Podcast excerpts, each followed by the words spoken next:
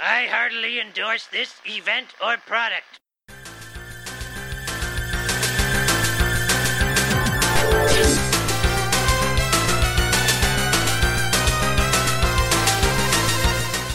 Ahoy, hoy, everybody, and welcome to Talk to the Audience, where this is always death. I am one of your hosts, Bob Mackey, who is here with me today, as always. BB-8's best friend, Henry Gilbert.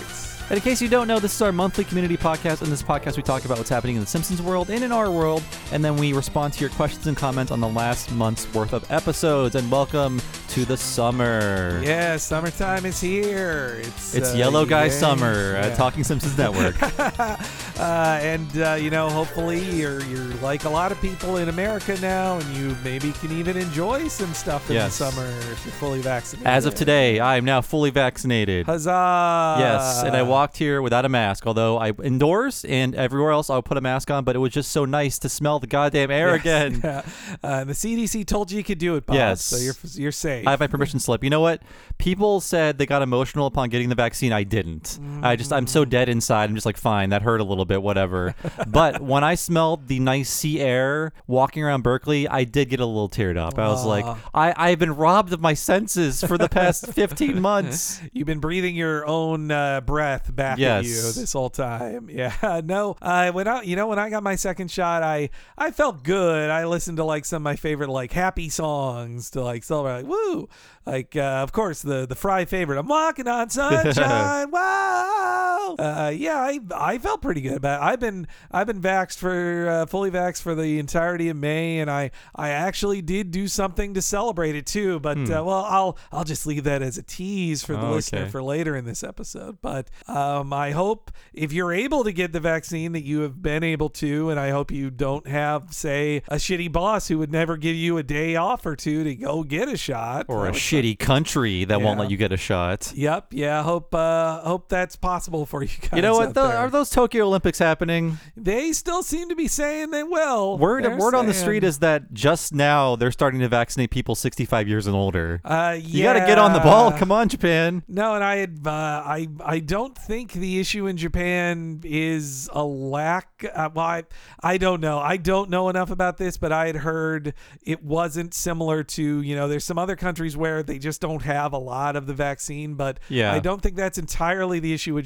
Rollout. I, I'm not really sure, but uh, yeah, I mean, if they want the Olympics, they need it now. They need everyone vaccinated right now. They can't push back the Olympics anymore because I want to eventually go back to that country. Yeah. No, well, and I think today, at the time of this recording, on May 25th, that they, like, America gave the directive of like, don't go to Japan right now, Mm-hmm. like, don't don't travel there, which I I can't, I couldn't anyway. Yes. All right. And a friend of the show who does some of the art for the show, uh, Maddie Kopp, she is still waiting to go to Oh. Japan for her uh, job. So but we're we're rooting for you, Maddie. Yes. I know you'll get to be there someday. Uh, d- uh, anyway, this this month of Simpsons, it was well, there were a couple big ones, Yeah. but but not uh, not a huge number of news stories like lots of other months. There was one of the most amazing news stories of all time in terms of Simpsons history, in that the legendary John Swartzwelder gave his first ever interview with the New Yorker via email, and he is just as funny as you would think he is. Mhm. It was really great. Like I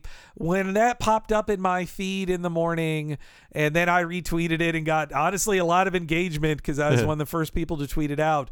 Uh, but like like I got retweeted by Simpsons writers because they they were in shock. Like I saw Bill Oakley was like, I cannot believe this happened. Like people who have met John Swartzwelder in person, even they were like, no way i can't believe it it it was also funny timing because we had just had a bunch of Swartzwelder talk uh, on the episode that posted the week after with tim kalpakis because he'd also you know in his time working at gracie had gotten to see john swartzwelder in person he's like the myth the legend right there I did enjoy his comments about uh, Grimy in that he says he was asking for it and he got it. Yeah, he got it. He has no sympathy for Frank Grimes. Oh man, it was. I loved him saying to like, oh, you know, there's some really hardcore fans of Simpsons. Sometimes they're outside my window even, and I really, I think too because the interview was via email, he could be as funny in writing as he always is, and he really is. so he's confirmed real, and also his Twitter account is actually real too. I couldn't believe that. Yeah. I was sure that had to be as real as the Dave Chappelle and Bill Murray ones. I mean,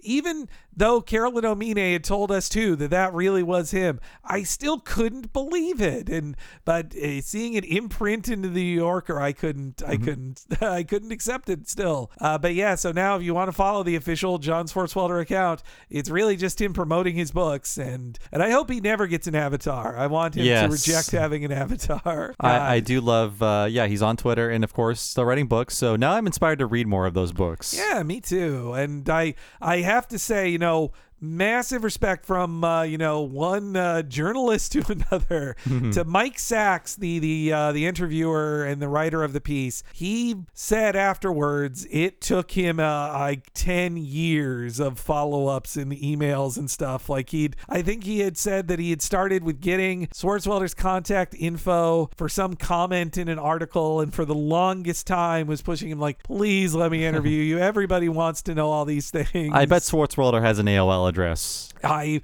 we've gotten other Simpsons writers with AOL Yes. addresses, so I bet he does. They locked too. down that email like in 1996 and they've had it ever since. Uh, and, and Mike Sacks did the hardcore fan thing of, hey, I heard this story about you. Is this true? I heard this story about you. Is this true? Uh, we got those answers, and and I I like too that he seems both normal, more normal than you'd think, but also still kind of weird. Yeah, he's, he's a fun kook, and I love John Swartzwelder. So please check that out at the New Yorker. And uh, you know, it's the best of times and it's the worst of times in Simpsons news because on May 4th, have you heard this pun before? May the 4th be with you. Well, it's Star Wars Day. Yes. And that used to mean something uh, to some people, but now this uh, entails that uh, a short was made to promote Star Wars, and it's part of the Maggie Shorts collection. Yep. And it was called the uh, the Force Awakens from its nap, uh, directed by uh, the great David Silverman. I will say this was not uh, made for me, but it, I'm trying to be nice about this, but it upset me. Uh-huh, and you were in the room when we were watching this. Yeah, we watched it together, and I was like, huh.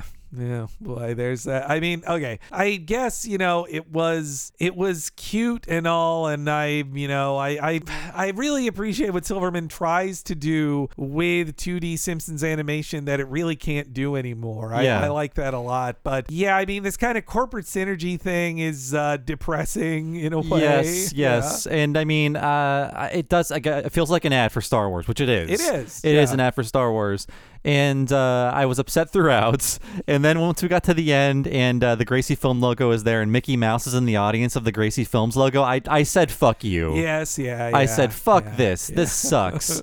Uh, now uh, I I read uh, Al Jean gave a behind the scenes on it, and they said that it it all came together in just a, a period of a few months. Like it was January, Disney okayed the idea. They actually said they wanted to have a Grogu appearance in it, and they were told no, you can't do that. He's they're too protective of him, but they could have BB-8 appear. It's the goddamn Simpsons. yeah, the BB-8 appearance feel, feels like an ad for BB-8. Honestly, like oh, it's fun. and It'll, Mm. it'll team up with Maggie, but Well, it's a purely on-modeled uh, BB-8. It's not a Simpsonized BB-8. It's That- just how BB-8 would appear in anything else. This feels so anti-Simpsons to me. That's what upset me about it, in that it just feels like something they were obligated to do, or that they happily agreed to do because they couldn't back out of it. You know, the real bring down on it for me was when we watched it over the credits. They had those very funny drawings of the rest of the family doing things. And the look, I like seeing you know Homer drinking with the Max Rebo band Yeah. like that. That made me chuckle. Now, I mean, are those easy pops for a Star Wars hardcore? Yes, ex- absolutely they are.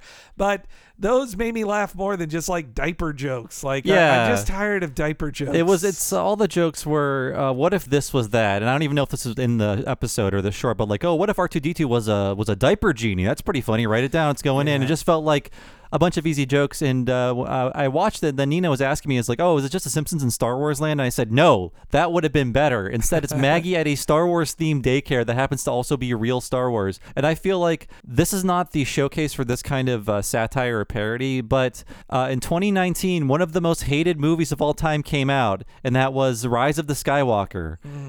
No jokes about that in your Simpsons Star Wars thing? Not s- one little tiny joke. Not even comic book guy showing up to make a little riff on it. Nope, no, it's it's your fault for not liking it, Bob. It, it upsets uh, me yeah. because I feel like no, no, no. We have to forget uh, Star Wars is still good. Star Wars Mm. is now all the TV shows you like, and maybe there'll be movies again. But that movie never happened, and maybe it did happen. And hey, maybe you liked it. You can't remember, but here's Maggie dancing around. Uh, Maggie remembers why Star Wars. Is, I mean, it ends with a a joke list, but a but a positive list of like why Star Wars always rules or whatever. Yeah. And it's like there's always two sons, and there's you know it's it's just it was it was too fluffy. Definitely, Yeah. it didn't it it lacked the bite you'd expect from even Simpsons jokes about something loving that Like, they love. The parody that was too late they did in like 2004 2005, which was Galactic Wars, which was just a Oh, joke yes, about yeah. episode one. That had way more bite to it. like Uh, you're yes. you're this is this we have gone beyond the era of Simpsons saying Fox sucks. They they are totally in Disney's pocket, and I,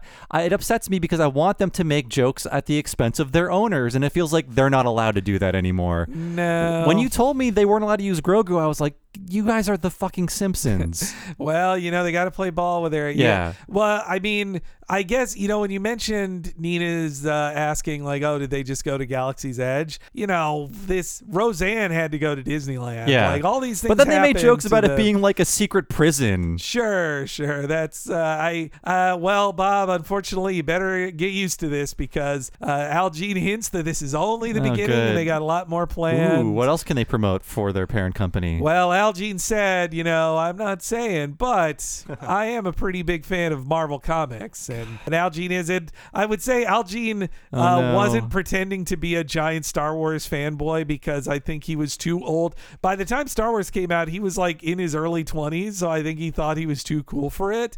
But he, like, Al Jean is not faking when he loves Spider Man and old true. Marvel Comics. He really does. It just it's it's the low hanging fruit, and I, I have sympathy for them because they probably can't say no to this, and they probably, Probably have to not. play ball in a very friendly way. But it before I watch this, my thought was like, oh, what is there? Was there is there pacifier or lightsaber? Of course it is. Of course it is. Yes. Yeah, of course it Yeah. I, I, I think David Silverman is trying his best with uh, mandates, and he's, you know, I, I, I respect him so much. Uh, he's an animation legend, but yeah, it's. Uh, I mean, though, too. Hey, think of it this way: wouldn't I might prefer this to seeing things like the Squad singing a song to Donald Trump? Yes. you know, if Yes. I, if, if one or the other has to exist, Or uh, yeah, any any political shorts, just don't do that anymore. Yeah, I'm. Uh, you know, Trump's gone, so they don't even have to feel the. Uh, for guys like Al Jean, they can just say like, "Oh, everything's fine now. Nothing. Their politics is over again. I don't have to think about politics or make political comments." Let's not even mention who the president is. Yeah, it's fine. But, But yes, I'm sorry uh, for being so negative up front, but it did feel like the show I liked is now just the puppet for Disney. Eh, yeah, I mean, well, maybe the Marvel one will have a more bite to it, Bob. Oh, Who let me guess, the knows? Infinity Donuts. Oh no, they'd have to pay a voice actor for that. Yeah, no, no one's gonna talk in these, Bob. Yes. So, uh, I would guess that Baby Gerald will be a Thanos type guy who snaps away the pacifiers and he collects pacifiers that are Yeah. the colors that are there. You know what? There go. Because of this, it inspired me to actually watch clips of the Family Guy Star Wars parody, and I thought this is a million times funnier because they found like this is a platform for discussions about things that happen in Star Wars that are kind of weird. yeah, there's actual like good. I it's weird to compliment Family Guy, but there actually are good jokes in there. I uh, unironically, I think after watching this, I pulled up the clip of Stewie being explained the small hole in the flaw. They're like, "So, I mean, do you want to fix it?" He's like, "Eh, "Well, we can fix it real soon if if price is no option, if price is no barrier."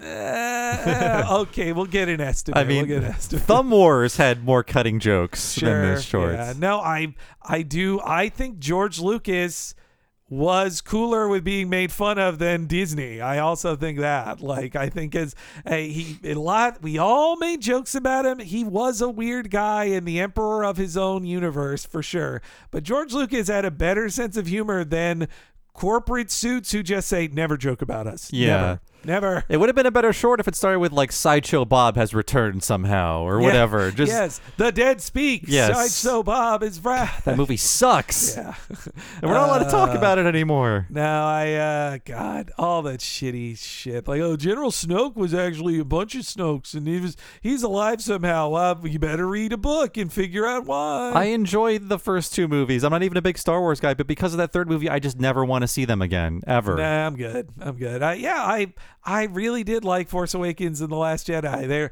I absolutely understand critiques of both of those Mhm, movies sure. too. There's lots to critique, But when I saw Rise of Skywalker, like it reminded me of seeing one of the prequels of just halfway through. I just started laughing at it because my brain takes it as illegitimate. I'm Yeah. like well this isn't real. Pff, come on. Uh, but uh, and then uh, the season 32 ended this uh, this month as well. Yes. the finale just came out. Uh, i watched all three of the episodes. Uh, i'll talk about it later but i was on a flight this week and so i i had an excuse to watch all the new episodes. Uh, the first one was a flash forward one where lisa decides to not go to college and it's the best of the three because it actually is about marge and lisa stuff and marge uh, future Marge uh, is mad that 18 year old Lisa is not living the dreams that Marge wanted to live through her. And Marge actually gets like a really good speech in it. Uh, and then it turns into a sequel to Bart to the Future. It's really weird. Really? Okay. Okay, if you don't want to be spoiled, then skip ahead a little bit. But Lisa decides not to go to college, uh, which then, of course, invalidates Lisa's wedding. But it shows that even though she didn't go to a college, she becomes a community activist in teaching kids, and that takes her on a travel to the White House eventually 20 years later. Okay. And so Lisa becomes president, uh, designed the same as her president look in Bart to the Future, except in this future, Bart is not a loser. He is the head of a marijuana distribution company. Seems So- about right. And uh, him and Lisa even get high in the White House, man. It shows how much things have changed from the final joke of that episode being like legalize, Legalize it, yeah. yeah. Uh, so that was an okay episode. Then there's an episode uh, where Stephen Fry is the guest star and he plays an English spy who has been hunting Abe Simpson for 50 years. Uh, it is a very tortured parody of The Third Man, and uh, it's not that great. I think really it counts on Stephen Fry being good at doing multiple different uh, UK accents. That it's like, would okay now? Oh, Stephen, could you do one from Northern England? How about Southern England? Oh, how about Scottish? You know, I love The Third Man. Great movie. I've read the book. Uh, the time for parodies of that has ended. Ah, that was the yes, '90s, the last time. I've seen, I've seen, I've seen the Pinky and the Brain parody of it. I've seen so many other parodies of it. nobody gets it. Like Yeah. we we're the losers who get it and can recognize it. And they but they also get very in your it's weird. They watch they insert live action pictures from the third man into the movie or into the episode. Like Abe is watching on TV the ending of the third man and it's just the film. I don't like that. They did that with the uh, the Kill a Mockingbird episode, Atticus Finch. It's just like no, there should not be live action footage in The Simpsons. it's uh, kind of a sequel in that way. I Ooh. yeah, uh, a chill run up my ran down my spine. Sorry. Uh, also, uh, I will say Maurice LaMarche comes back and does a fine appearance as Orson Welles. He's always funny as Orson Yeah. Welles, but uh, it it was the weakest of the three. And then uh, the season finale from Sunday uh, sees Moe in a John Wick parody. Now that sounds fun. Yeah, Moe uh, is part of you know this collective of bartenders, and then he gets excommunicated from it and hunted down, just like happens to John Wick. And uh, it's it's a fun little episode. It's it's uh, it's all right. The funniest bit to me is how. Uh, they got Ian McShane as a guest to play the character ba- basically that he plays in John Wick. And I love Ian McShane in anything. But uh, it, it was a fine little episode. It also was interesting because this season has been marked by the recasting. Uh, it had major parts for Bumblebee Man, Hibbert, and Wow. Carl. So I was like, wow, this is almost like you're showing off all of the recastings you did. They they Bart goes to a Bumblebee Man show and it's just fully in Spanish. It is not the joke high school Spanish that Americans recognize. It is just people speak Spanish to another for like two minutes straight in the show. It's uh, is a very different choice than we're used to in the series. So, uh, you know, if I could rank them, I'd say the Lisa Future one uh, that also had Werner Herzog in it as a returning voice. Uh, then the Moe John Wick one. Then at the bottom, the uh, the Abe spy one, also because that is just like a bad ending. It just it's a real uh, classic. Like, how do we end this? Uh, sort of no resolution. Like they just shrug their shoulders. So there was a recent gas scare. Uh, I believe it's over now because, uh, just to put it briefly, not doing any real research, there's a big pipeline you see, and that pipeline was attacked by ransomware. So they interrupted service on the pipeline because otherwise they couldn't figure out how to bill people, and because of that, gas prices spiked uh, briefly for like one week, two weeks, something like that. We are spoiled babies in the Bay Area in that we don't have cars. Yep, So we don't cars. buy gas, but a lot of uh, things surfaced. Uh, a lot of videos surfaced, viral videos about people, you know, putting gas in improper containers like plastic bags. And there was a uh, people posting this uh, this screen grab from a uh, Simpsons episode, classic yeah, Simpsons from, episode. uh, from a 2010 episode Yeah. of Homer Homer pouring gas from the nozzle into his trunk to uh, store up gas, which uh, you know it tied into all of these stories of like you know.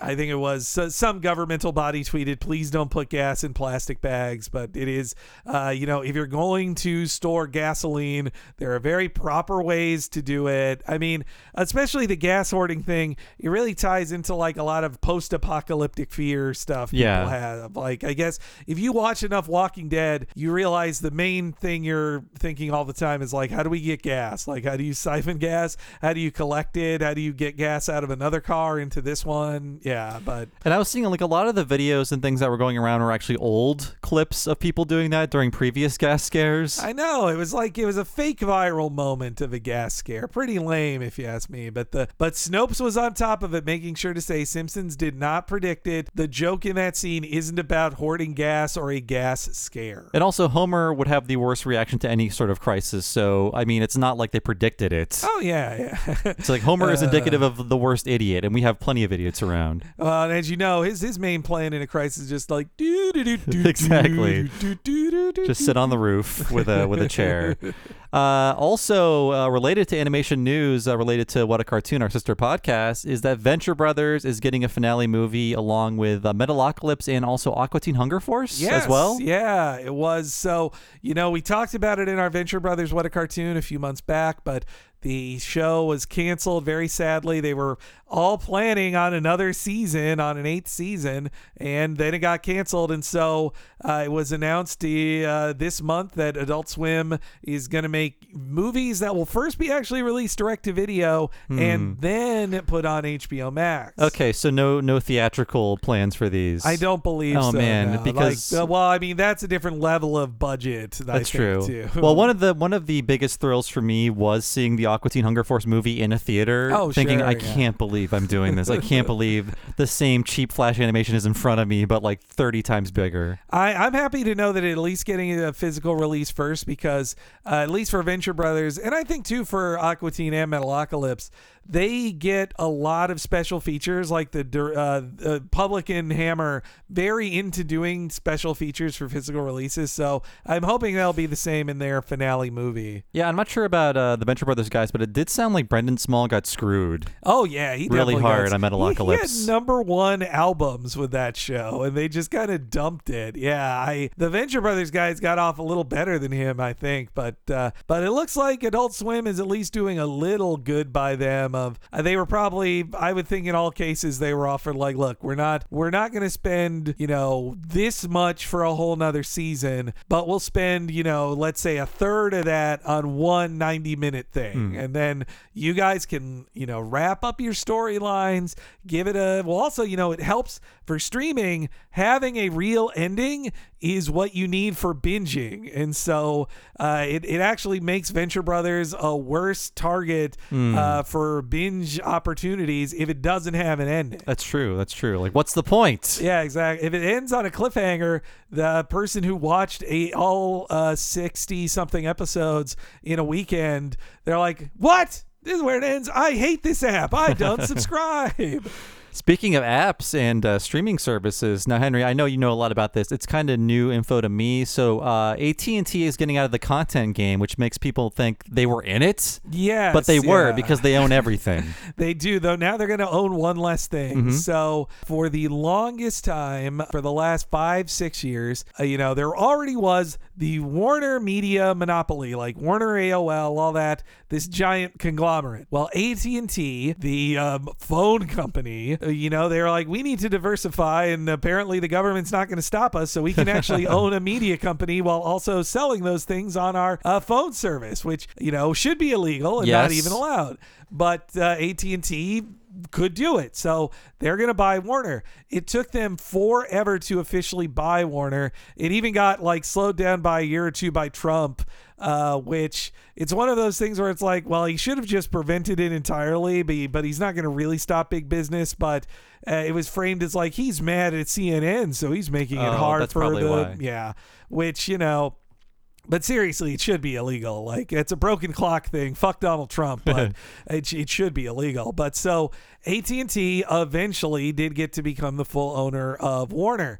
And you know we've heard on the record and off the record stories from lots of folks we know that AT&T being the owner of Cartoon Network and Adult Swim and a lot of other things caused uh, countless projects to be fucked like to either be told you have to end now because you don't fit what AT&T's vision is or we'd love to renew you because AT&T does like what you're doing but the merger's not done yet so we can't do it. Or you know this pilot has 3 million views on YouTube but it's not really what AT&T wants. Like all these things if you're mad that a show got canceled AT&T probably did it. If you're upset of how like a, a pilot you saw on Cartoon Network or Adult Swim didn't happen or all of these things it it just sounds very frustrating from what I've seen again on and off the record. And then all of a sudden this month AT&T announces out of nowhere that only a year into launching HBO Max they're like hey we're spinning off HBO and all of that TV and movie stuff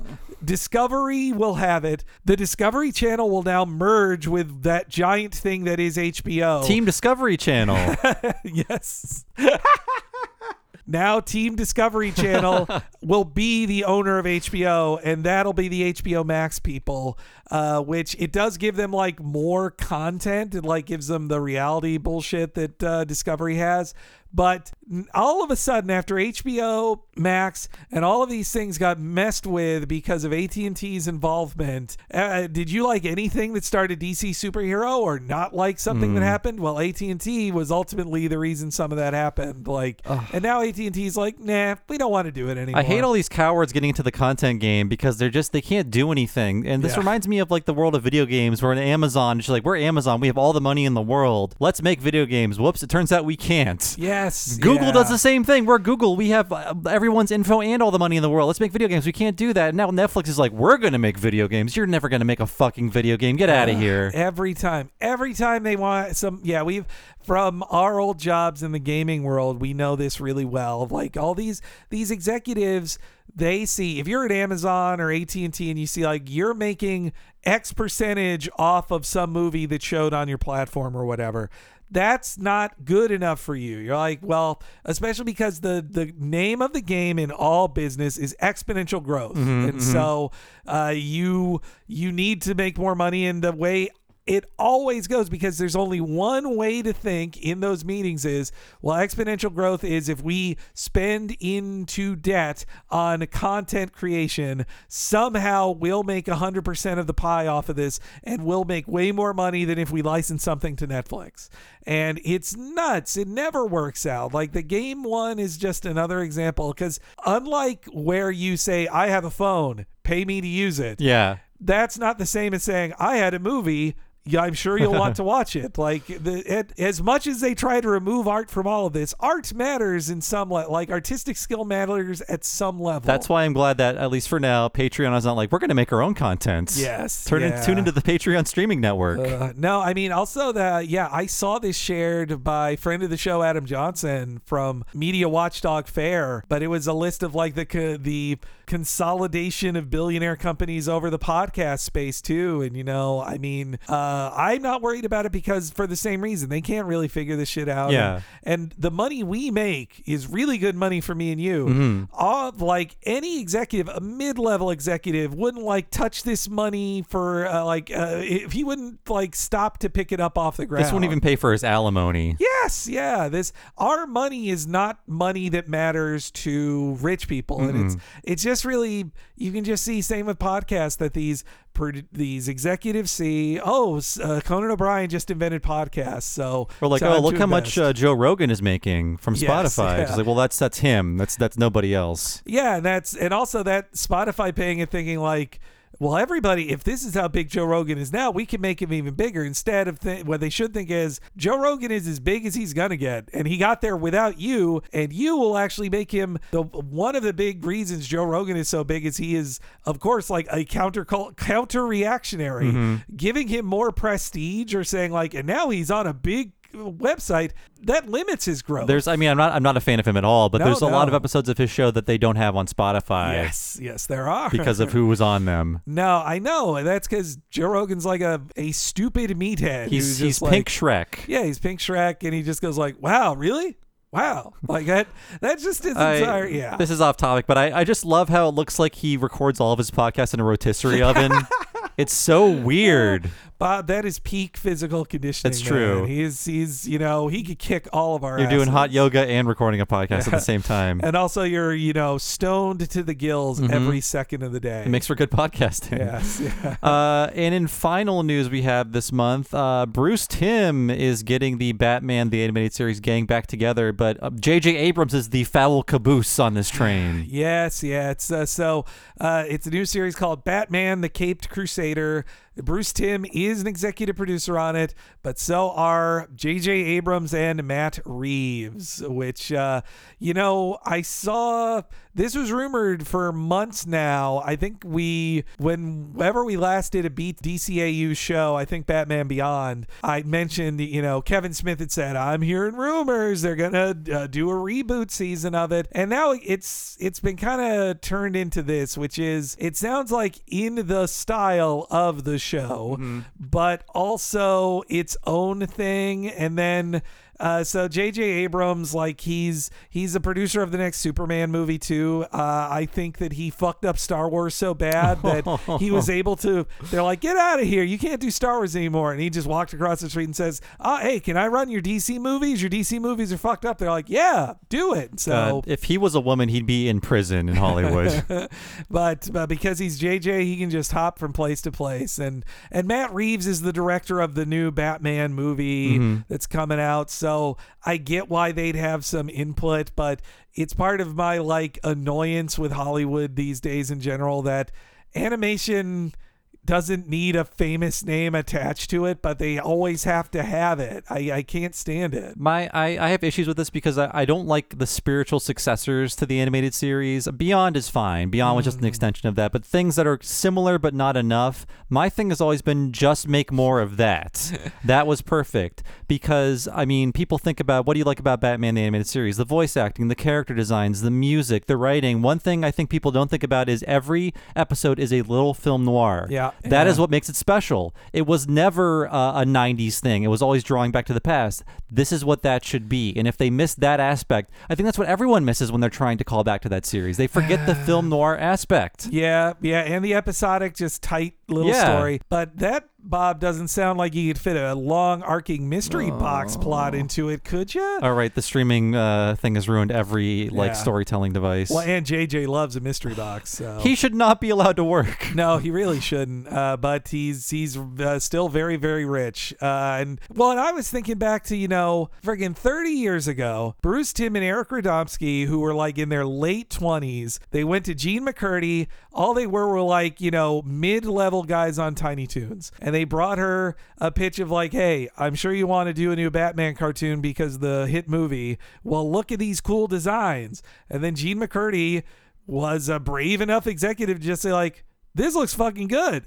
Go for it guys. And she gives these two guys now they did put alan burnett in charge who did have experience show running a mm-hmm. show. But that was it. Like they the majority of the people who worked on that show were under 30 and now bruce timm who's in his mid 60s even he has to have a babysitter of Yeah. the real movie guys like jj and reeves In that old series, it was not like executive produced by Tim Burton. The only Batman connection of the era was uh, Shirley Walker, right? Because Right. she worked with Danny Elfman. Yeah, they and they were very lucky to get her. But yeah, you're you're totally right. Like Tim Burton didn't want like I think most of them, uh, I don't want to say about Burton, but because he actually is from animation, but most film directors wouldn't give time of day to the cartoon boys. They'd be like, yeah, that's the kids thing on TV. Who cares? Like, and in that kind of Wild West, like Bruce Timm and all of the, the and Paul Dini and, and, and Radomski and all those great guys, they were able to get away with a lot of shit. And every time since then, it, it has to be harder for them. And then here we get this, and it's this, you know, it's that monkey's paw kind of thing where, hmm. wow, Bruce Timm. Well, though, I mean, also like Bruce Timm has been making DC stuff for the last 20 years, you know, all these direct to video things, but this prestige Batman thing, uh, I just I don't feel like JJ is needed. If they're gonna if they're gonna put him with somebody, how about an animator in their 30s as a uh, co-executive producer? How about that? Yeah, like a, a young visionary. I think at least you know coming this month is that e, uh, the new He-Man show that like Kevin Smith is involved in. That's how I first heard like oh Kevin Smith He-Man show. And when Kevin Smith has been very upfront in the interviews for the last month of like well yeah I mean I I'm a producer on it but it's really this guy and this guy this guy's the showrunner these are the animators like he's very respectful to the animators and I don't get that same kind of energy from JJ. It's uh, actually that He-Man almost looks like more of a DCAU spiritual successor than this because most of the cast are actors from the old Batman and Superman cartoons, including Mark Hamill. I am look. I will certainly watch it, but I'll give it a gives, chance. It gives me pause Yeah, for sure. I'll give it a Yeah. chance. Uh, so let's talk about news about us. Hopefully, we'll be in a better news for this news because it's all good stuff. Yes, And uh, so, number one thing, uh, we were on We Hate Movies this month talking about the Simpsons movie. A fantastic episode. All those guys are great. And of course, we must remind you, we will be covering the movie on our own when we get to that in the Simpsons timeline. But we got a lot of new listeners because of that episode. So, welcome aboard if you're a new listener. We got a lot of new patrons. So, it was nothing but good for us. And we thank everybody at We Hate Movies for having us on the show. It was an honor to be on it. Oh man, was it? I had so much fun too. It was so great goofing around with the guys and and talking about the movie like somewhat in depth but yeah I uh, and also if you know if you're one of our new listeners who came over from this uh, you know we've got some new ones coming up with uh, Eric Szyszka and Jupin and Sajdak uh, but we also have a big back catalog I think they've been on like all total like 12 or 13 Yeah. episodes of our podcast so definitely everybody should uh, if you're you're a new listener go back through the archives and check out all the ones where uh, the cool dudes from We Hate Movies were our guests on it. And please check out their shows. We love them and what they do. Oh, and yeah. now they're all recording in person again. Uh, it's so great. Yeah, just like me and Bob. Yeah. so now we are talking about what's happening with us. And uh, we are working way, way ahead, and we are nearly done with the August uh, crop of Talking Simpsons, and the same for What a Cartoon on our new schedule. So we are just slamming through the summer because uh, obviously, if you're listening to the show, you know that I am separated from my wife because of the goddamn border.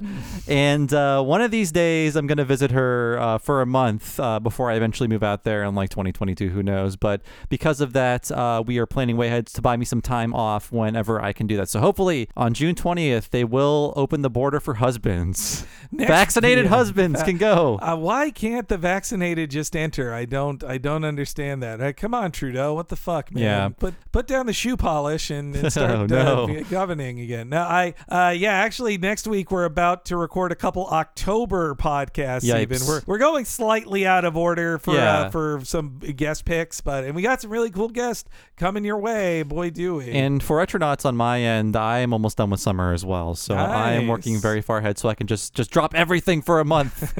but uh, yes, it's happening with me. As for us, uh, let's talk about the What a Cartoon June schedule. So we have a lot of uh, great episodes coming up. I think these are all uh, patron picks because we are going through the rest of our patron picks because we closed that tier down and we're going through the, all the rest of their picks for uh, up and through the fall. I think are going to be all patron picks. Yeah, and it's uh, it's a lot of really fun picks. Uh, though uh, the first one is very historically important, but uh, this pick also does come with a content warning if you don't want to hear about That some is touchy true. subjects. It is uh, Donald Duck's Der Fuehrer's face. Yes, usually seen out of context, certain screenshots of Donald Duck dressed a certain way or wearing certain symbols. We're going to explain to you why he's doing that and all the trivia and information behind this very uh, now offensive but also historically important piece of propaganda. Yes, yeah, and then we go deep into the history of Donald Duck and uh, Disney. What Walt Disney learned from propaganda and you know uh, a lot of a lot of touchy subjects, which uh, you know it's but it it's worth talking about, and we appreciate our patron for picking that one.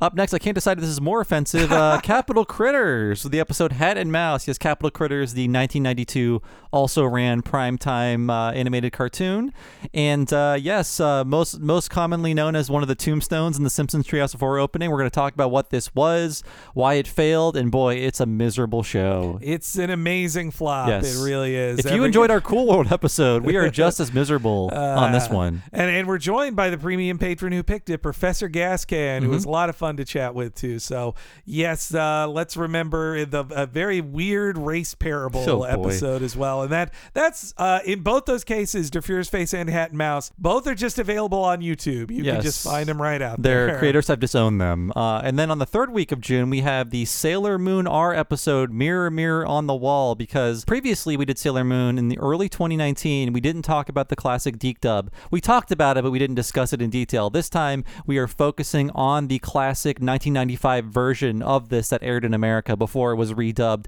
in the early 2010s. Yes, so you're going to hear a lot of Ontario accents in this uh, one, but I, I forgot how wild Sailor Moon's accent is. I can't even place it.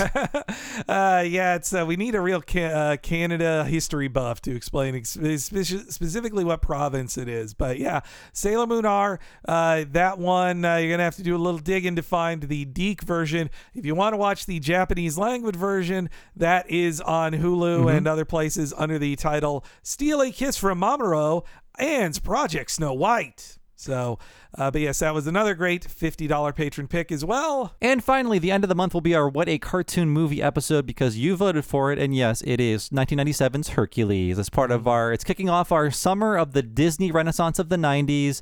And Hercules is the first entry in that three month series. Unbelievably, it defeated Beauty and the Beast, Lion King, and The Little Mermaid. It really does put the Glad in Gladiator. It shows that we're slightly older than the other millennials listening to this. Uh, but yeah, we uh, we just recorded the first half of that one today, actually, and uh, has a very interesting history. And of course, you can find Hercules on Disney Plus, like everything. It's good to watch a movie that I kind of want to see instead of Cool World. Again, we must mention that again because it's coming up. Uh, maybe you already heard it by now, but uh, if you're on the free feed, you, yeah. yeah, But uh, if you're on hearing this on Patreon, you're just a few days away from all the Ugh. fun we had on Cool. We'll be in a much better mood uh, during Hercules. Yes, And so yeah. what this what's coming up next month for what a cartoon movie? Well, this is going to be a binary yes no vote for you out there, you five dollar and up patrons, in that we are going to ask you: Should we do the Hunchback of Notre Dame for the 25th anniversary? Yes or no? Because it came out in 1996, making this movie 25 years old. So yes,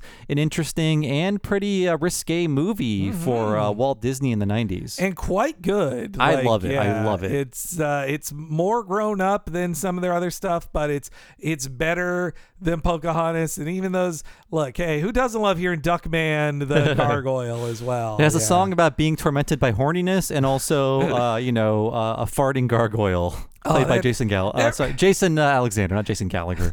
That is uh, one of my favorite villain songs, Mm-hmm. Hellfire. I love that. Yeah, but uh, but I guess it'll be up to you patrons. It's a 50-50 choice here. Yes or no. Do you want us to cover the 25th anniversary of the Hunchback of Notre Dame in July? And that poll will be up very soon if you're listening to this on the Patreon. So now is the time of the show where we talk about what we've been playing and watching outside of podcasts, and uh, I don't have a lot to talk about, but uh, so Henry can now respect me as a gamer because after 30 hours, I have finally finished the epilogue of Dragon Quest XI, a game that took me 120 hours to finish. So once that's all over, you're given a lot more content. Uh, I could have played it for 20 more hours. I chose not to, but I'm officially uh, a pro gamer. I can look down upon all those who have not done this because it is a gigantic waste of time, but one that I enjoyed, though I probably wouldn't have done it unless uh, of the COVID pandemic. It is like 30 hours of back padding from the game to you for being brave enough to play more of it. Like it's I love Dragon Quest 11. I I think I used to say 5 would be the one I'd tell people to be their first Dragon Quest. Now no way. It's 11. If you're a normal gamer today, Dragon Quest 11 is the perfect starter game to get into the series with. I And you would not know there's another 30 hours waiting for you unless you reload your save after you finish the game. They don't tell Yeah. you at all.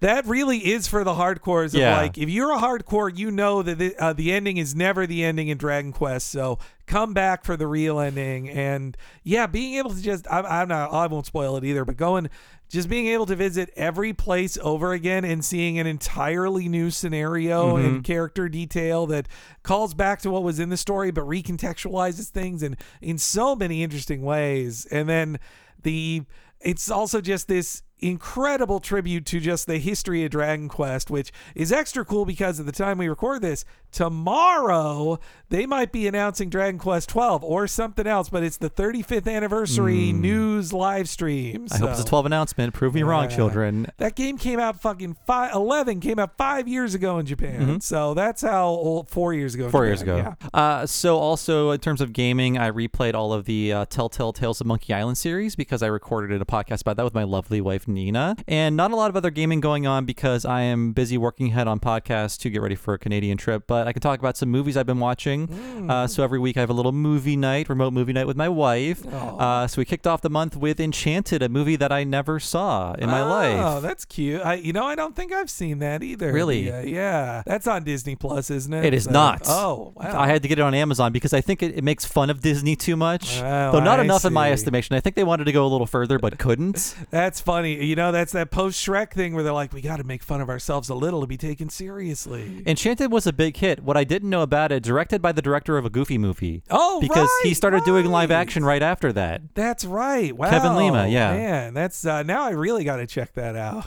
Uh, the the following week was my birthday week, and I was like, I want to watch a weird movie that I haven't seen in a while that Nina has never saw. So I watched Whatever Happened to Baby Jane. It rules. I still love it. It kicks ass. Please watch it. Don't even look about what it's about. It's an old movie with some great performances, dark horror. It's amazing. I love it. It's really funny you watch that within a week of us recording the episode, worst episode ever, where Mm, yes. the comic book guy says, "Now I know what happened to Baby Jane." That's what made me think of watching the movie again. and uh, really, the breakout star of that movie is Victor Buono. Uh, an amazing little performance and a very small role. I love that movie.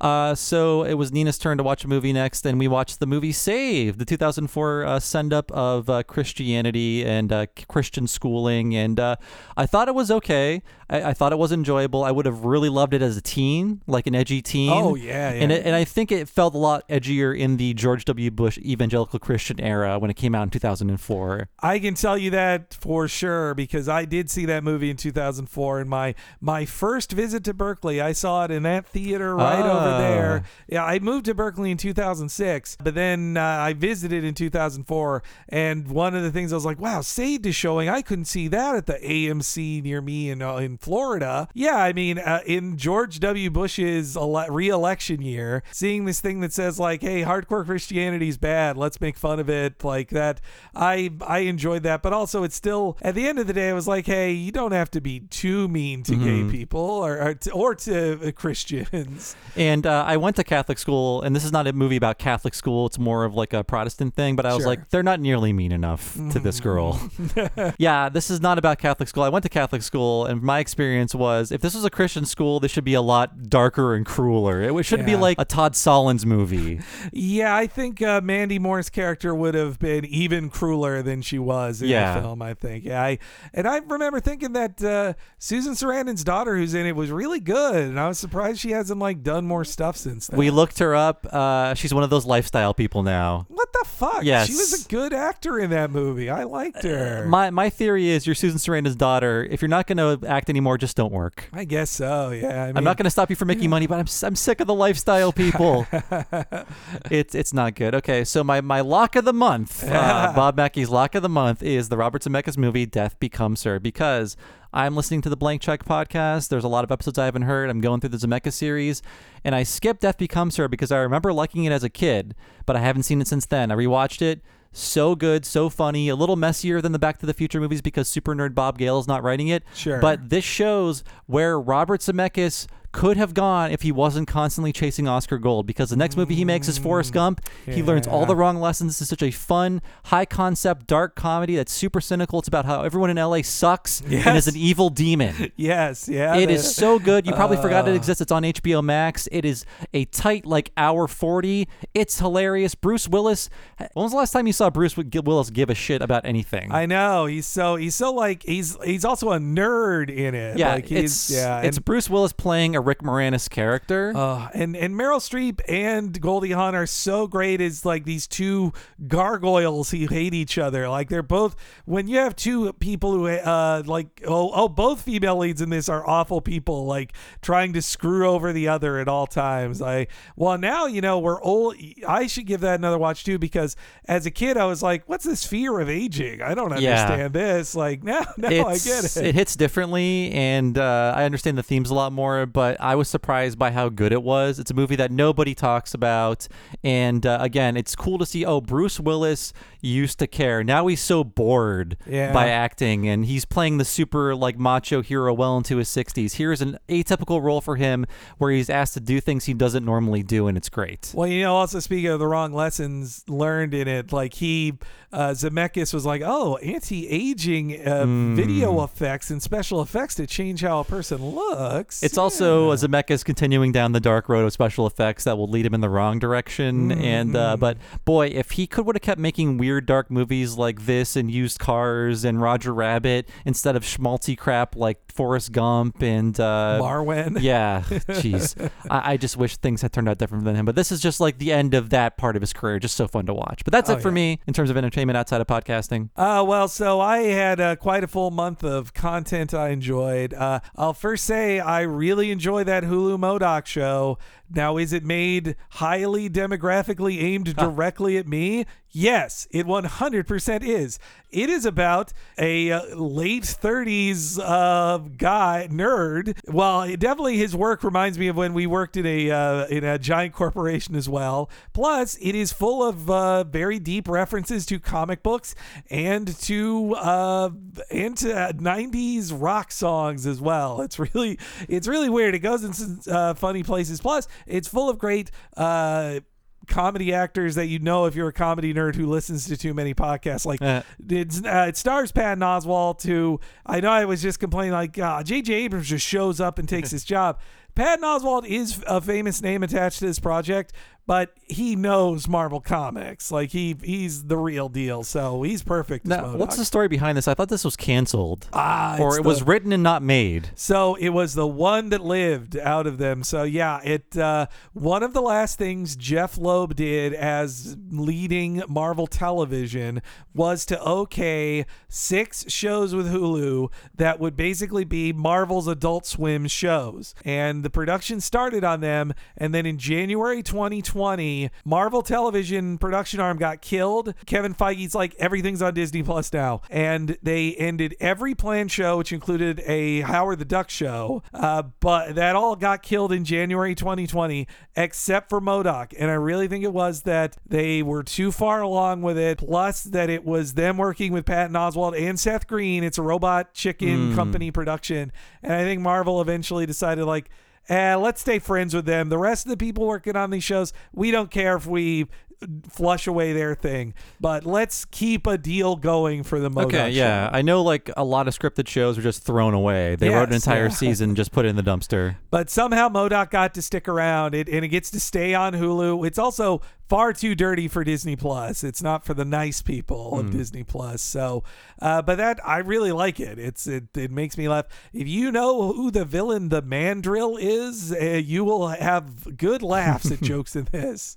Uh, so I, I give it a thumbs up. I mean, also, yes, it's just an Adult Swim show. If you Sure. if, if I told you Patton Oswalt stars as MODOK in a show from the Robot Chicken people, you can probably guess the tone and joke style. But there's some surprising jokes in there that are go deeper than you'd expect. It's it's a real Venture Brothers kind of feel too. Um, and I watched the first couple episodes of that Invincible show, and I do like it. I want to watch the whole thing just so I can get the memes because the lead character's getting memed. Well, sorry, the dad of the lead character is getting memed a bit. Uh, but I, I think I've tapered off a little bit just because it's very close to the comics, and I read those comics like 20 years ago when they were new, so it has less impact for me. But uh, it's it's it's it's also interesting that it's like it's a 44 minute show. It's every episode's uh, in the hour format. Wow, animated too. Yeah, yeah. And sometimes the animation looks really great, and then every once in a while I'm like, oh, that's real flashy. That looks bad. But then a really cool scene will happen. Uh, it's it's real ups and downs of the animation in Invincible. But but every if you read the Invincible comics and loved them over the last 20 years, this, I mean, because Robert Kirkman is an executive producer on it, it stays very true to those comics. And, uh, and I watched the new Netflix movie from Sony Animation, Mitchell versus the Machine, the Mitchells versus the Machines, uh, and it's pretty all right. It's pretty all right. You know what? I liked the animation quality and style. In Yeah. the clips I've seen, I haven't seen the real movie, the the finished movie. I, I know I will soon uh, because I was looking at uh, like storyboard artists uh, were posting their storyboards. Oh, yeah, And yeah. I love how these 3D characters look like drawn characters, and I like how much Sony is going for this. Yes, In that, yes. like, uh, I feel like Pixar needs to catch up. Oh, yeah, yeah. Even though they're winning Oscars, I look at Soul. I'm like, Soul looks like a quality movie. Of course, I haven't seen it, but just visually, this looks so much more expressive. it pops a lot more for sure. Yeah. and Sony is not afraid of having characters that have dots for pupils. I feel like, for whatever reason, CGI people are obsessed with its insanely realistic eyeballs and the skulls, even in things like Coco, which I found weird. Yeah. But in this one, it's like, no, if your eyeball is just a, if your pupil is just a dot, it could be so much more expressive than just like this beautifully crafted iris and everything around the eyeball. Oh yeah, there's there's so in the film there's a lot of energy like that in there and it's and also they worked with a lot of people who I followed on Twitter who are like a you know, a storyboard artist on Gravity Falls or on Steven Universe. Once the movie came out, they're like, I can finally talk about how I designed this character four years ago for this movie. Like it's, uh, it, it's full of people I really enjoy in it, and uh, it's you know, it's a Lord and Miller uh, under that umbrella, so it's that kind of tone of comedy. It's full of that kind of you know group of actors, uh, voice actors, you know. Maya Rudolph, Danny McBride, and Abbi Jacobson are, are voices in it. Eric Andre's a voice in it too. It's a, it's a disenchantment uh, uh, reunion in there. I don't know who said this. Maybe somebody on our Discord, but they were saying like this is a better Simpsons movie than the Simpsons movie. Hmm. Yeah, I can see that. Yeah, it actually uh, it's it's them fighting a bunch of killer robots. It's man, wow, it actually very much is a Simpsons movie. yeah, it's. Uh, I also will compliment it. I don't want to spoil it too much, but if you're a gay person on Twitter who likes cartoons, you probably heard that it is a queer. Uh, uh, it has queer elements to it, and uh, I'm always wanting more. So I'm going to sound like I can't be satisfied with queer representation and things, but uh, it. It's not gay enough. It's Mm, that's what I thought. there's a character in it who's gay and i'm like or and walks around with a rainbow button the whole movie but they like kind of wink to it too much or Yeah. they leave it to a post-credits thing and but uh, the oppositely it is gayer than any disney animated film ever has been and so it's like i don't know the bar is so low i uh, let's just celebrate it as a baby step forward but yeah, it's like how yeah. every year for the past five years, Disney has had their first gay character. Exactly. Yes, and I'm so sick. It, at the very least, the uh, the gay character in this, unlike Pixar's first gay character, also isn't a fucking cop, which is very uh, appreciated. Uh, and then last thing I watched on TV, if you're a wrestling fan, gotta watch that new season of Dark Side of the Ring. Where can It's one really watch good. that? Uh, well, if you got Hulu, the previous seasons are on there, or just go to the Vice website. Okay, You can you can watch. it That's the part of wrestling I want to hear about. Oh yeah, this you will learn so much. I think uh, you know a really interesting one to watch that just came out was the one about the biggest pro wrestling event that ever happened, the largest crowd there ever was, because it was for a peace conference thing in North Korea in 1990, and so it had uh, over a hundred thousand people in attendance, and it was Antonio Inoki and Ric Flair, and it was a a big deal with a lot of weird stuff going on. wow, that sounds great. Yeah.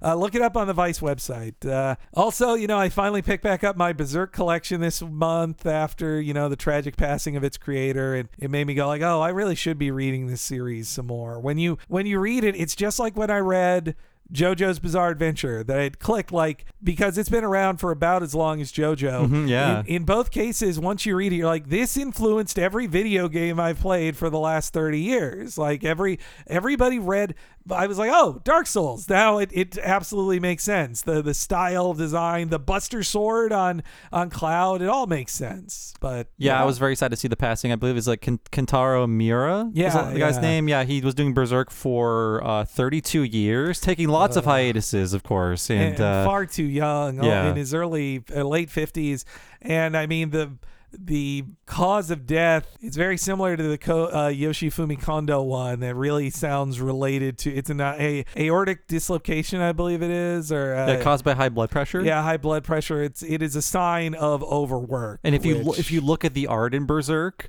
oh my god, he had to work himself into the grave to make panels look that amazing. I Just these amazing splash pages with entire armies clashing on a battlefield. Yeah, it's it's insane. Just giving away in like a panel, one panel on Yeah. a page, like.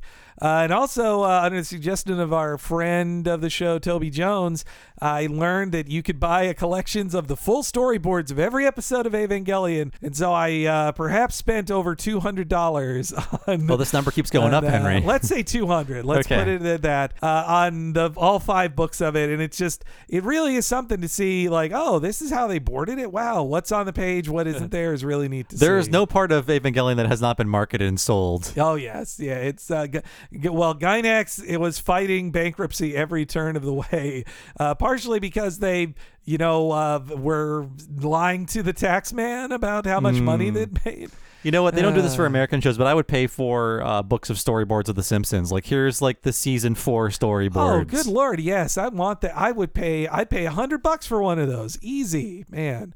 Uh, but uh, yeah, I mean, honestly, Simpsons has never even got a true art book like Hmm. that. I I feel like the animators would love to do that. Like uh, you see how much those spread around Twitter when those get shared. Yeah, But, yeah. Uh, and also, big thing I did this month. My husband and I are both fully vaccinated, so we did our first trip. We did a one-day trip to Universal Studios Hollywood, uh, where you know the mask rules are still in place. Things have been changed up, but uh, it was just like an easy hour flight down from where we live, and uh, we rode everything. We got to ride the the brand new version of the Jurassic World ride. I I always want to call it Jurassic Park, but I think that was still was that even in operation when we were there? No, I think I was sick. Uh, yes, it was. That's we- why I didn't ride it. We could have ridden the final Jurassic Park month of Jurassic Park, but yeah, I mean, well, Bob, why didn't you want to get soaking wet on a day you weren't feeling well? I'm looking forward to flight travel where masks are accepted because I got sick on like every LA trip. Uh,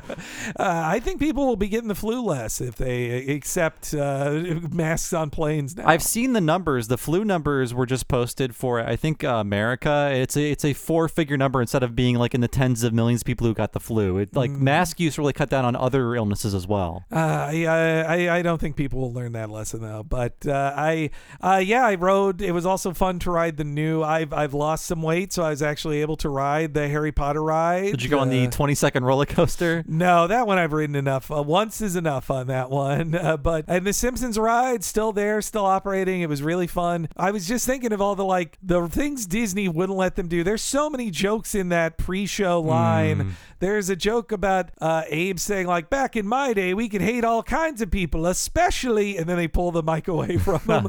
I was like, "No, they wouldn't let that joke happen at Ugh. Disneyland." Or there's there's a joke in the line of Cletus giving you tips on how to sneak food into the uh, amusement park. I'm like, well, Disney would never approve of that. It was, it was fun watching those and saying like, well, how risque can they get? And Mm-hmm. they can go pretty far. Uh, yeah, Universal was a little edgier. It was, uh, but man, that that ride hurts my back. it really. So you know, Bob, if you go now, you can private ride with the Simpsons because they don't. They're like, okay, what's your group? You're the only people who get to. Ooh. Me and my husband got to just do a couple seat on every ride. So stretch out. yeah, even even on the Jurassic Park ride, Jurassic World ride, ride, we had the whole row to ourselves. Every group gets a row to themselves, and then there's an empty row in front of them. I I don't know how long it's going to last that way uh, before they'll jam everybody together, but it was a good time. Um, and then yeah, with video games, I finally finished Dark Souls. But before moving on to Bloodborne, I'm playing 13 Sentinels.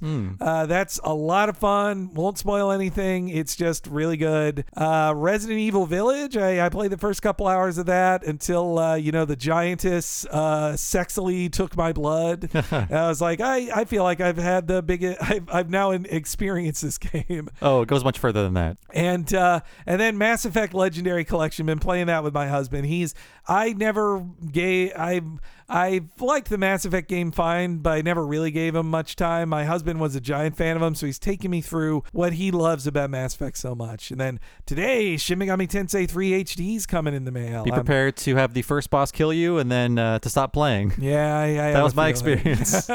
uh, maybe they made it easier. No, actually, I did. I did fight the first boss, which was like the Matador, and then I was like, God, this game's too hard. Man, I hope they change the uh, be- soften it just a little. I know SMT is supposed to be, you know, punishing, but uh, g- give me a break. It's 20 years old now. SMT4 came out, I don't know, 10 years later, the, the 3DS one. And it's like, well, you spend the first three hours in this room grinding. Yep, yeah, that's uh, and you're gonna like it, damn it. So, yes, that's all the news for us and Talking Simpsons Network. Let's talk about your questions and comments on the most recent round of episodes. So, first we have Bart versus Thanksgiving. And uh, Joe Hodgson says, I love this episode, and it's one of my favorite holiday themed episodes of The Simpsons. A lot of it is due to just that slow pace in the beginning, which just so expertly captures that build up to a holiday gathering like Thanksgiving at home. Every time I watch it, though, I'm amused at the use of bitchin' by Bart, as it felt like the show was tr- almost trying to make that a new catchphrase for him. he said it first in Treehouse of Horror, then repeats it here, and will also turn to it in Bart the Daredevil. It's just a season two thing, as I don't believe Bart has ever said it again, which may partly be due to it not being a real popular slang term beyond a narrow window. I don't think the writers are trying to sell t shirts or anything, but just maybe playing with the character, knowing marketing probably wanted more catchphrases for Bart during this era, and this was a way to poke fun at that while also doubling as a way to get a kid on TV to curse. And yeah, I think that bitchin' is Yeah. like the same clip every time. I think so. I think they recorded it for one uh, for Thanksgiving, and then they're like, "Oh, we need to goose two other scenes in uh, episodes that we're doing the audio editing for near it." Oh, well, that bitchin' was pretty funny. And I agree with Joe. I had the same thought in that they're like, "Oh, you want a catchphrase for Bart? Well, here's something you can actually never put on a T-shirt Yes, because they would not sell this to kids." Uh, anytime I think of Bart swearing, I think to what Jon Vitti told us about how they cut back on the Bart swearing not out of like censors, but because their friends were telling him, "Hey, thanks for teaching my kids a swear word." Like they now he says it all the time. and then Fox was uh, actually cutting back on the amount of swearing they could do because in uh, in Homer Defined there was uh, Bart saying "bad influence my butt" and then Burns saying "kiss my sorry ass goodbye." Right. In certain airings, those are flipped, where Bart says "bad influence my ass" and Burns says "kiss my sorry butt goodbye" They- they because they could get an ass and a butt. but yeah, that's they- it. you get one ass, so you got to be choosy. And they, it seems like on one day they felt that one ass was better than the other. Also on that episode, Task Architect says, on the subject of things kids just inherently believe, when I was young, my mom bought back a bunch of fresh fruit, including grapes, which I love. To stop me eating them all, she made up the total lie that if you eat more than a dozen or so grapes in any one day, you get severe stomach cramps. I continued to believe this well into my teenage years. When I was relaying the story to a colleague, he confessed that his parents had informed him that the large plastic sheets that farmers wrap up hay bales in were cow eggs, and he hmm. never had a question of that. He had never had cause to question that until college. Hmm. Yeah, Mm. we we were reminiscing about how a parent tells you a lie as a kid, and until you say it out loud in your early adult years to other grown-ups, you go like, "Wait, wait a minute, my parents were lying to Then me." everyone mocks life. you. The tooth fairy's not real. I had a version of that in that uh, growing up, uh, you know, you always got like the cookie dough out of the bowl or whatever, and then finding out like that was dangerous. Yes, yeah. It's like, nah, not really. No. I mean, you know, hey, don't eat raw eggs all the time, especially a little, in America. a little raw egg there and here and there won't kill you. I don't Just get the think so. quality Yeah. eggs. The- this is not a guarantee. So up next we have the Great Money Caper and Boyd Adkins. The Force says this episode made me laugh as it has so many lines I repeat every day. For instance, if she doesn't like it, I'll just die. Remains my reply anytime I get my significant other any other surprise. And what the hell are you talking about? Is often my go-to when the dog barks for no reason.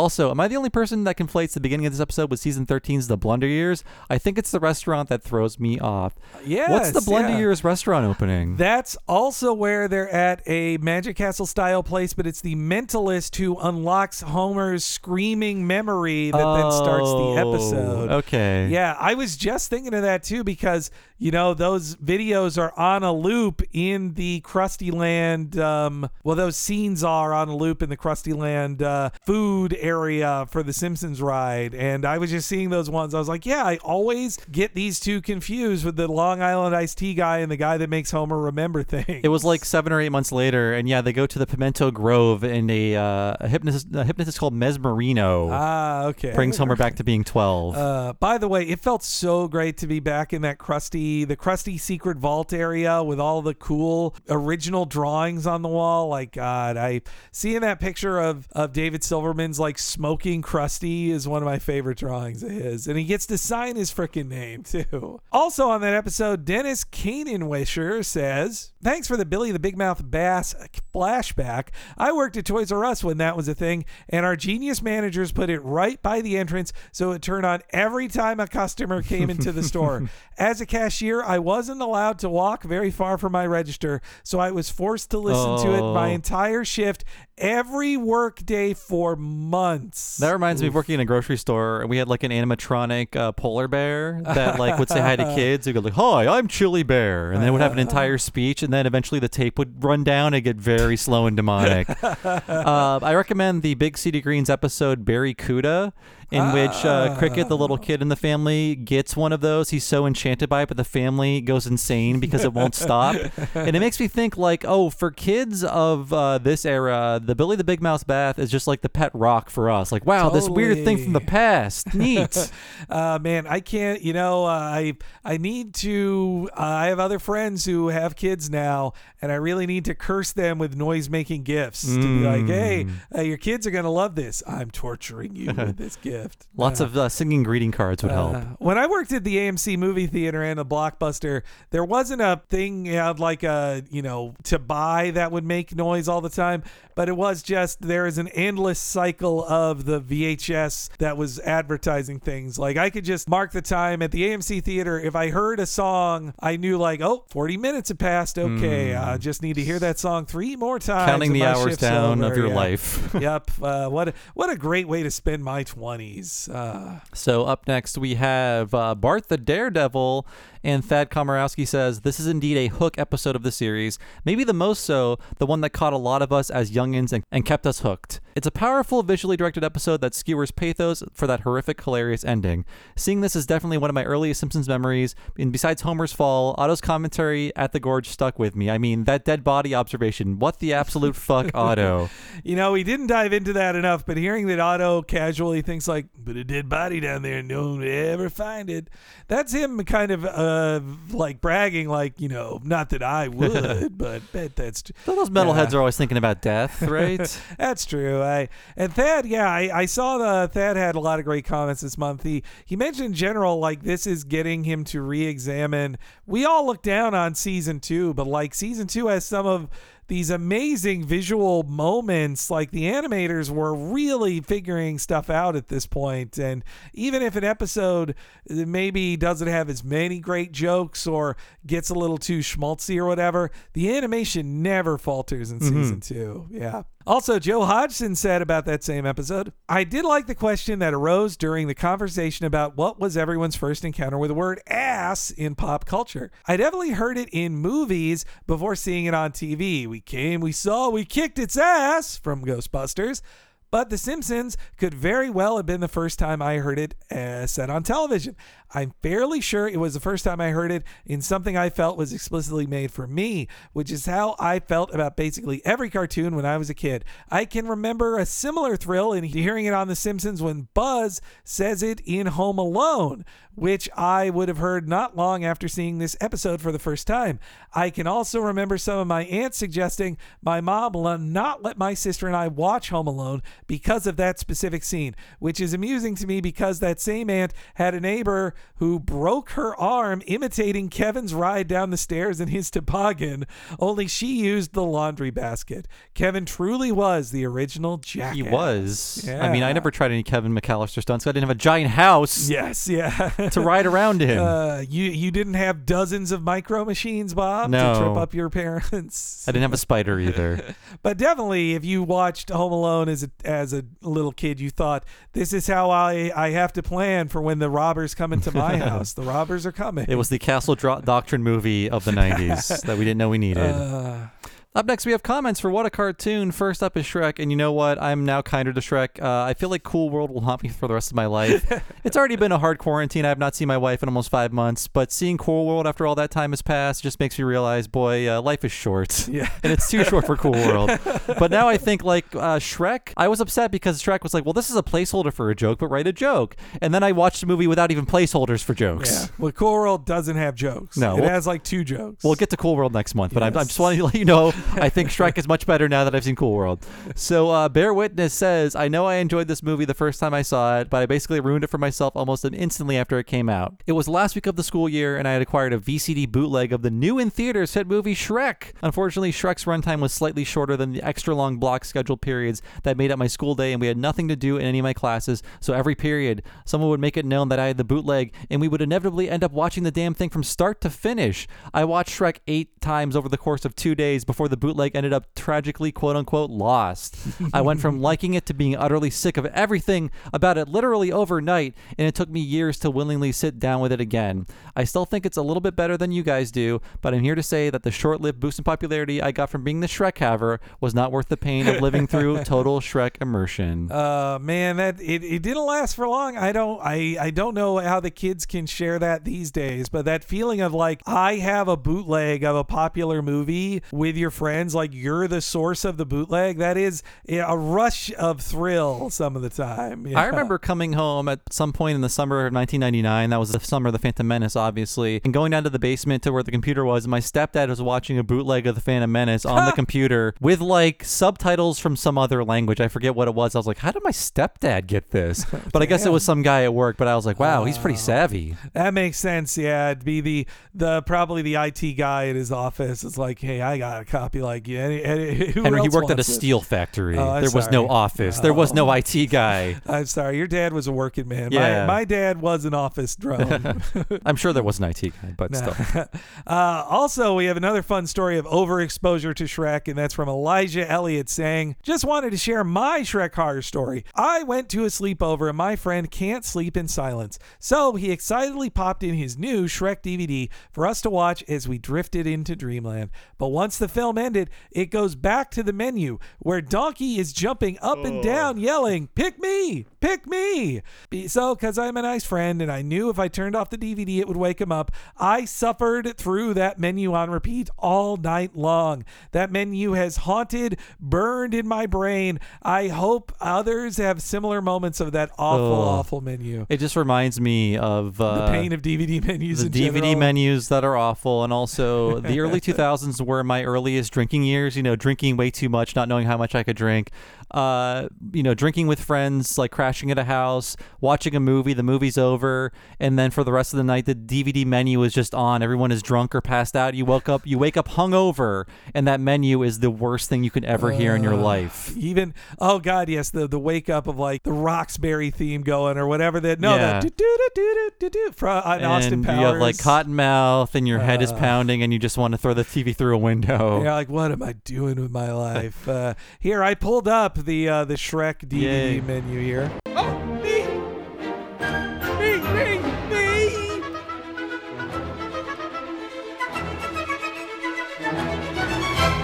So that cycles for about a minute of just him going, me, me, pick me. I love like uh, DVD menus are so fun, and uh, there a lot of them are on YouTube, like you just displayed. I, I love slash hate the ones that are like solve this puzzle to watch the movie. Oh, like no, shut up. Uh, every time I have to pull up the season two Simpsons DVDs to hear the commentary, it's like, I get it, guys. I get it. I This is all very Uh, clever. But yeah, I mean the that Shrek DVD at the time, seeing an original animation of the characters Mm-hmm. made just for a DVD menu, that felt special. It did, yeah. And now it feels special again because nobody spends that kind of money on a DVD menu. And now we have a comment uh, for X Men Evolution Operation Rebirth, the episode about Wolverine. And I get to read the Nina comment. Nina Matsumoto, my wife, says, Actually, I feel nothing about Marrow. I've never seen her in anything other than the one of the games. Uh, when Bob said there was a character in this show which I've never seen, that grows bones, I asked, "Oh, is that Marrow?" I just know of her and remember fans didn't like her because she's a Wolverine ripoff. Apparently,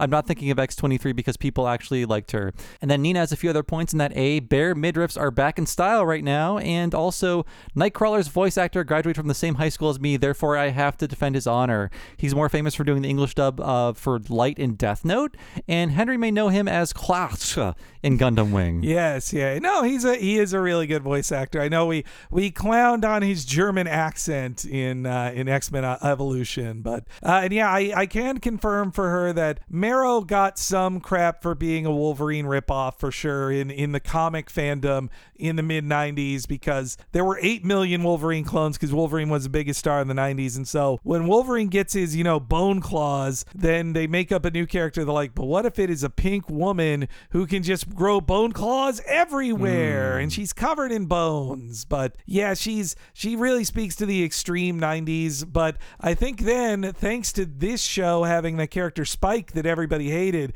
it made people like Marrow more uh, for being like a real character from the comics instead of like a rip-off guy like Spike. Uh, Chris Dobson also said about the episode, I was a bit too old for this show, but I thought it was pretty cool how they picked the characters that were done relatively dirty in the 92 cartoon, Nightcrawler and Kitty Pryde mostly, and made a version of they all live in the mansion but also have a normal life somewhat interesting. The idea of the Brotherhood of Evil Mutants being the Reggie to their Archie worked out surprisingly well, and it was the first time we saw a lot of relatively obscure characters on screen. I'm sure a lot of it is age like milk to chase trends of the late 90s and early aughts, but I'd be curious to see how it holds up today. I give it another chance, you know. There's there's some flashes of great animation and also yeah, uh, like Nina mentioned, X23 is hotter than ever now. Everybody loves her. I was surprised by how good that show looks. Yeah, it. Uh, I mean, God, most most Marvel things wish they looked that good. Like you watch, well, take a look at that Guardian show that was on Disney. Uh, X Men Evolution looks way better. Uh, up next, we have Bullwinkle. Rue Britannia in John Charles Holmes says, I must admit, the show's one major shortcoming is that it's full of time killers with credits, bumpers, and intros, probably taking up half the time. But honestly, watching it on DVD helps a lot where you could very conveniently skip these bits in marathon watching. The show was on Netflix for some time where I did try watching it, only to find that not being able to easily skip around without chapter made it a total slog. After this one, I think I might buckle down and buy a complete DVD box set since the recent reprint of it seems to go for way, way less than the original box set did for some time. And you, you have that, Henry, don't you? yeah, I bought that twenty dollar box set. I was like, $20? oh, all seven seasons for twenty bucks. God, yeah, it's a fire sale on DVDs. Uh, it has been for the past like five years. Physical media is about to entirely go away, so you know you can if uh, it's a buyer's market right now. If you unless it's fully out of print, that it's not. But uh, there's a big back catalog of them out there for you. Companies are now like, wait a minute, we sold things to people; they could just watch them whenever they wanted forever. we were Uh, stupid. We were fools. We need to. We got to sell these uh, for like a ticket to watch it once. Uh, also on the Rocky and Bullwinkle, Mr. Neal says this was a genuinely great episode with your trademark exhaustive research and insightful commentary. Speaking of Rocky and Bullwinkle's bad audio quality, I can remember it being even worse when it aired in the '90s on on Nickelodeon. I distinctly remember hearing audio ghosting, specifically when the audio was supposed to be silent. You could hear the voice tracks from other episodes way low in the mix. And uh, Henry here, I remember that too. It was really weird and distracting. He continues, This is a remnant of reused magnetic tape where, unless you specifically did a few passes with the erase right head, a tiny bit of magnetic di- charge would be left on the tape, leaving the original recordings very subtly present. Not surprising, Jay Ward Studios wouldn't have the time or resources to do it the right way, so had to settle for good enough. I always hope that the old muted remnants would have consisted of outtakes that could have somehow been savaged, though that would have been a Herculean task. Realistically, it was probably just other episodes before they got struck to film. Nowadays, for the DVD, they mix the remnant audio out and even re recorded segments with sound alikes voicing the narrator. Though I'm still more upset that they used new music for the bridging segments. They did a literal hack job on the rebrand of the series, eliminating animation to insert new text. Did they really think kids would be confused if they saw the title Rocky and His Friends instead of Rocky and Bullwinkle? And also, he corrected a uh, misunderstanding I heard of a joke in the episode. He says, I'm sure you looked this up, but it's ptomaine lettuce gag, as ptomaine is a very old fashioned way of saying food poisoning. So that's why it's a joke. It's instead of romaine lettuce, it's ptomaine lettuce, meaning it causes food poisoning. And it's from the actually this was in the famous song Hello Mudda Hello Hello Fada. Right, Like you right. remember Leonard Skinner, he got ptomaine poisoning last night after dinner. Okay. So that's that's where that came. So well, no one says it anymore. Yeah, that's yeah. what ptomaine poisoning is. I know. I, I I like that song as a kid. I didn't know. I didn't know what Ulysses was No, either. Yeah, I, Allan uh, Sherman. This is uh, again why somebody needs to do a Talking Simpsons for Rocky and Bullwinkle that explains every joke that you had to be alive in 1960 to understand. Lots of asbestos jokes. yeah. uh, up next, we have SpongeBob, uh, Chocolate with Nuts, and I believe Mermaid Man and Barnacle Boy 5. And uh, Jared Brackett says, I always love when the show would get really weird and surreal and kind of dark. They were never afraid to take it hard in that direction, which is something I always appreciated about the show even as a kid. Stuff like SB 129 or Dying for Pie. With that in mind, Rock Bottom and Graveyard Ship are probably my two favorite personal episodes. Rock Bottom is solid gold from front to back, and Graveyard Ship is some of my favorite expressions in the entire series. Plus, that ending shot from Nosferatu is so creepy and comes out of nowhere. I really respect the nerve of them to know they were going to confuse every kid out there with that ending and go with it. Yes, I think the show still has a lot of the edge that Rocko's Modern Life had. That's Oh, Bob, Bob speaking, by the way. Yeah, yeah. I mean, it had it had that uh, they, it kind of lost over time. But yeah, those those are both a lot of people because I said I thought Chocolate was the greatest SpongeBob ever. Lots of people chimed in with their own, and that Rock Bottom one has another of my all time favorite gags of. Uh, it's just a, a you know a classic Looney Tune style series of jokes on one idea, but the bit of SpongeBob realizing that if he reaches for the candy bar, that it makes the bus drive away. When he slowly, he can hear it uh, uh, revving up as he moves his hand towards it, and when he touches his finger on top of it, he can make the horn beep. Like that's such a great joke. Tune J723 says the first three seasons of SpongeBob are golden, but season four is good too. There are some bad episodes, but for the most part, it keeps the spirit of the first three seasons. Some good episodes from that season are Fear of a Krabby Patty, Selling Out, Lost Mattress, Have You Seen the Snail, and Wishing You Well. For season five, there are more bad episodes, and the good episodes aren't as great as the first three seasons or even the best ones in four, uh, but there are good episodes to be had. SpongeBob 6 is where I feel that the show became bad. Henry said that some close up shots in uh, SpongeBob aren't disgusting as they are in Ren and Stimpy. Well, they do get that disgusting in season six. The show itself just gets really disgusting too. When Vincent Waller became showrunner after the second SpongeBob movie, the show started to get much It's interesting because. Vincent Waller's a big Ren and Stimpy guy. Yeah, maybe they still they're like, ah, too gross. Uh, Well, we we went too close to Ren and Stimpy. I saw other pe- another comment say that like multiple episodes just feel like a rejected Ren and Stimpy pitch that they pulled out of the the closet.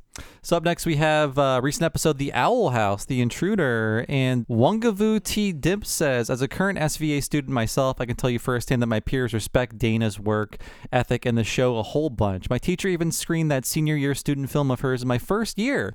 It's real inspiring seeing passionate storytellers like Dana thriving in the animation world like this. It makes me excited to see what my generation that's inspired by works like Owl House and Adventure Time end up making in the future. You know, if we ever get to make anything original in the future. Yeah, it seems uh, unlikely. Calls back to your comments, Henry. It's like, Yeah.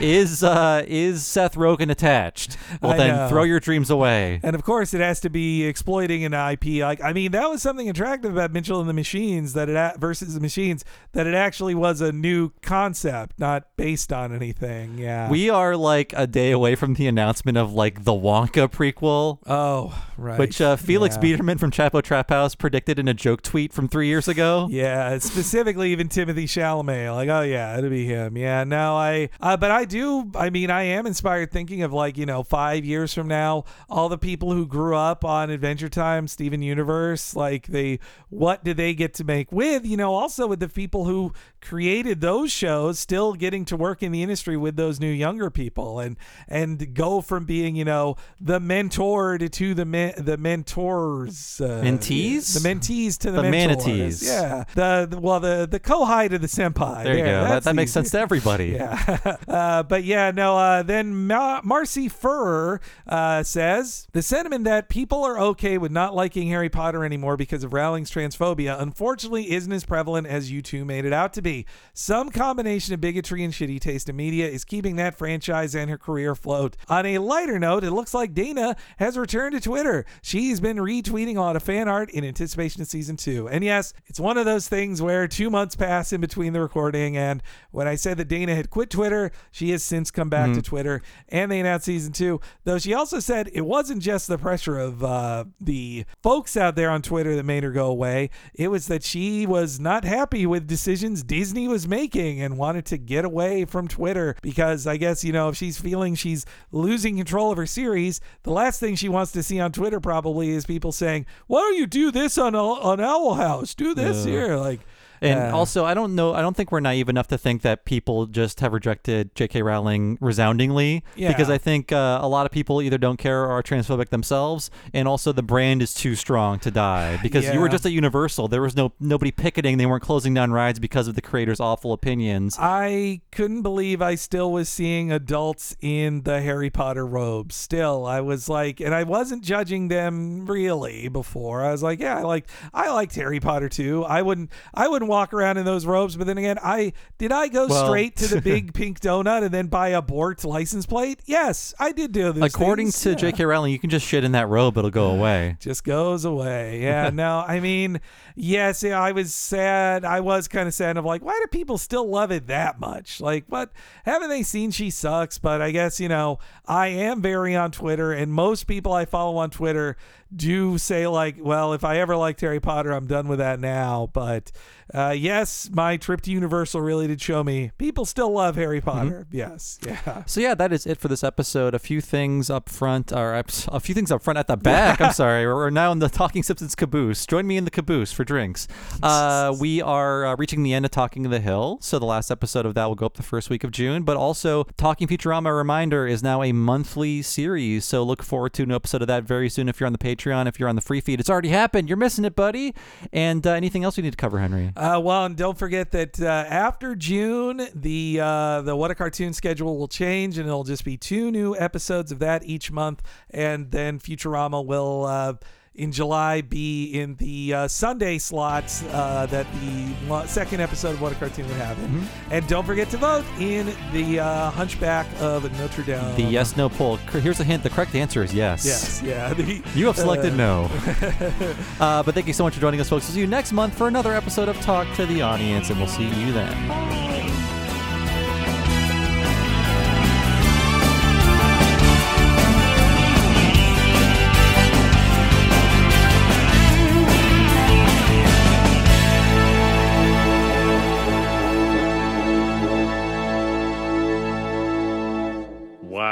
Infotainment.